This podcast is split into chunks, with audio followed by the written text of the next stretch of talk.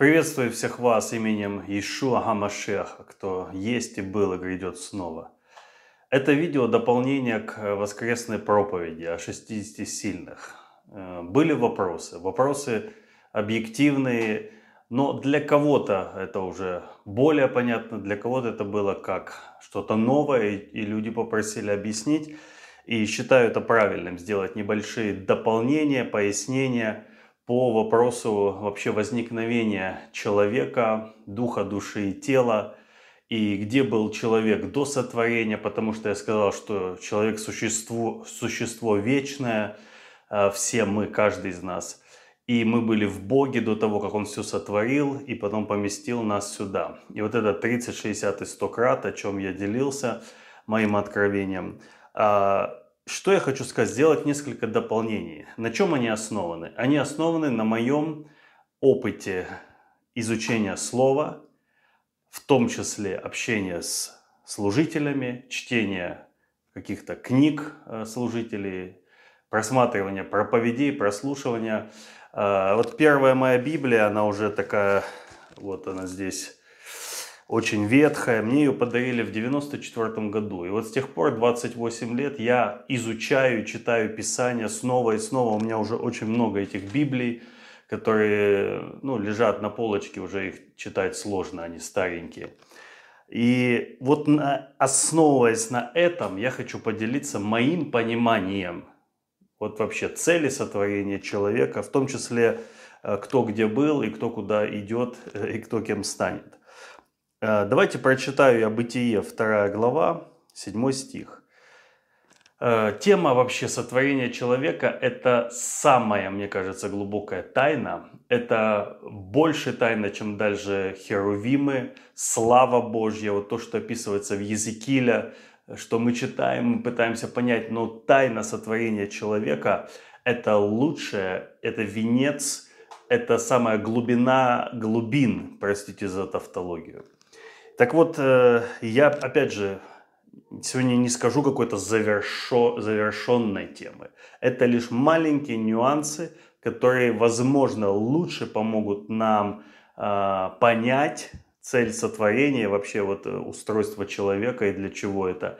И продолжить более эффективно свой путь в познании этой темы. Итак, Бытие 2 глава, 7 стих. «И создал э, Господь, и создал Господь Бог человека из праха земного». То есть Бог берет уже сотворенную землю и создает тело, каркас, вот, вот, вот это плоть. «И вдунул в лицо его дыхание жизни». То есть в эту каркас, в это тело, в эту плоть Бог из себя самого выдохнул то есть вот где наш дух. Это появление духа. То есть тело, дух. И когда тело соединилось с духом, и стал человек душою живою. То есть душа появилась в этот момент при соединении тела и Духа Божьего. А, духа, который Бог вдунул. То есть Бог вдунул а, дух человека в его плоти, человек стал душой. Вот то, что Бог вдунул, личность, вот дух, наш дух, я верю, это вот те 30%, что боги были всегда. Но душою человек стал. После собрания подошли две сестрички, и так а что, вы верите в, в реинкарнацию душ? Я говорю, нет, в реинкарнацию душ я не верю. Человек стал душой, он не был душою, он стал душою живою в теле. И э, такой момент, чтобы лучше это все понимать, Бог не творит ничего ненужного. Ничего э, того, в чем нет необходимости. Если мы смотрим на его творение, все связано, все на своем месте. Даже какие-то жучки, э, мухи, тараканы, мы можем подумать, зачем вообще они нужны? Есть цель. Бог не творит что-то для развлечения, просто насоздавал как волшебник и смотрит, что из этого выйдет. То есть Бог творит только то, что необходимо. И сотворение человека имело цель и имело, а, получается, необходимость для Бога. Прежде всего я хочу а, сказать, что я лично еще не знаю до конца, для чего Богу нужен был человек. Для чего? Какая нужда была у Бога для того, чтобы создать человека? Поэтому, э, опять же, понимая, что рискую, но все-таки прошу, напишите в комментариях ваше понимание, ваше или откровение, или понимание, или догадки, или предположение – для чего Бог сотворил человека.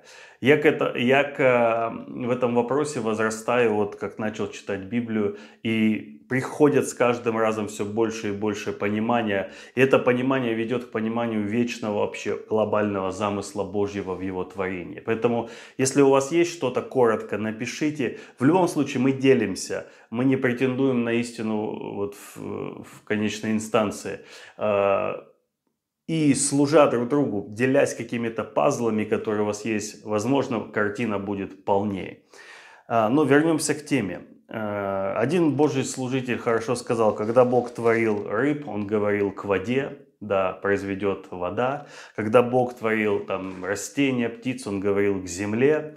Но когда Бог творил человека, Он говорил к себе, сотворим человека по образу нашему, по подобию нашему. То есть человек это уникальное творение у которого есть дух, душа и тело. Что с нашим духом?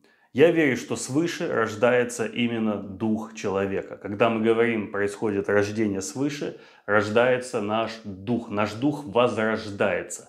А, потому что люди, которые не знают Бога, у них тоже есть дух. И через этот дух они могут заниматься оккультизмом, иметь контакты с духовным миром, невозрожденный дух. Но когда приходит Дух Святой, приходит вера, мы рождаемся свыше, наш дух возрождается, спасается, но написано душу спасайте, то есть душа продолжается в процессе.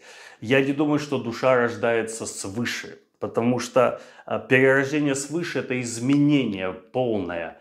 И все-таки, рождаясь свыше, наш характер все еще с нами, наши привычки все еще с нами. Идет процесс изменения, пере, перевоплощения, пере, э, ну, метаморфозы с нашей душой. И вот именно вот в этой борьбе, проходя э, эту земную жизнь, наша душа меняется и преображается. И на выходе э, должно быть 100, 100%.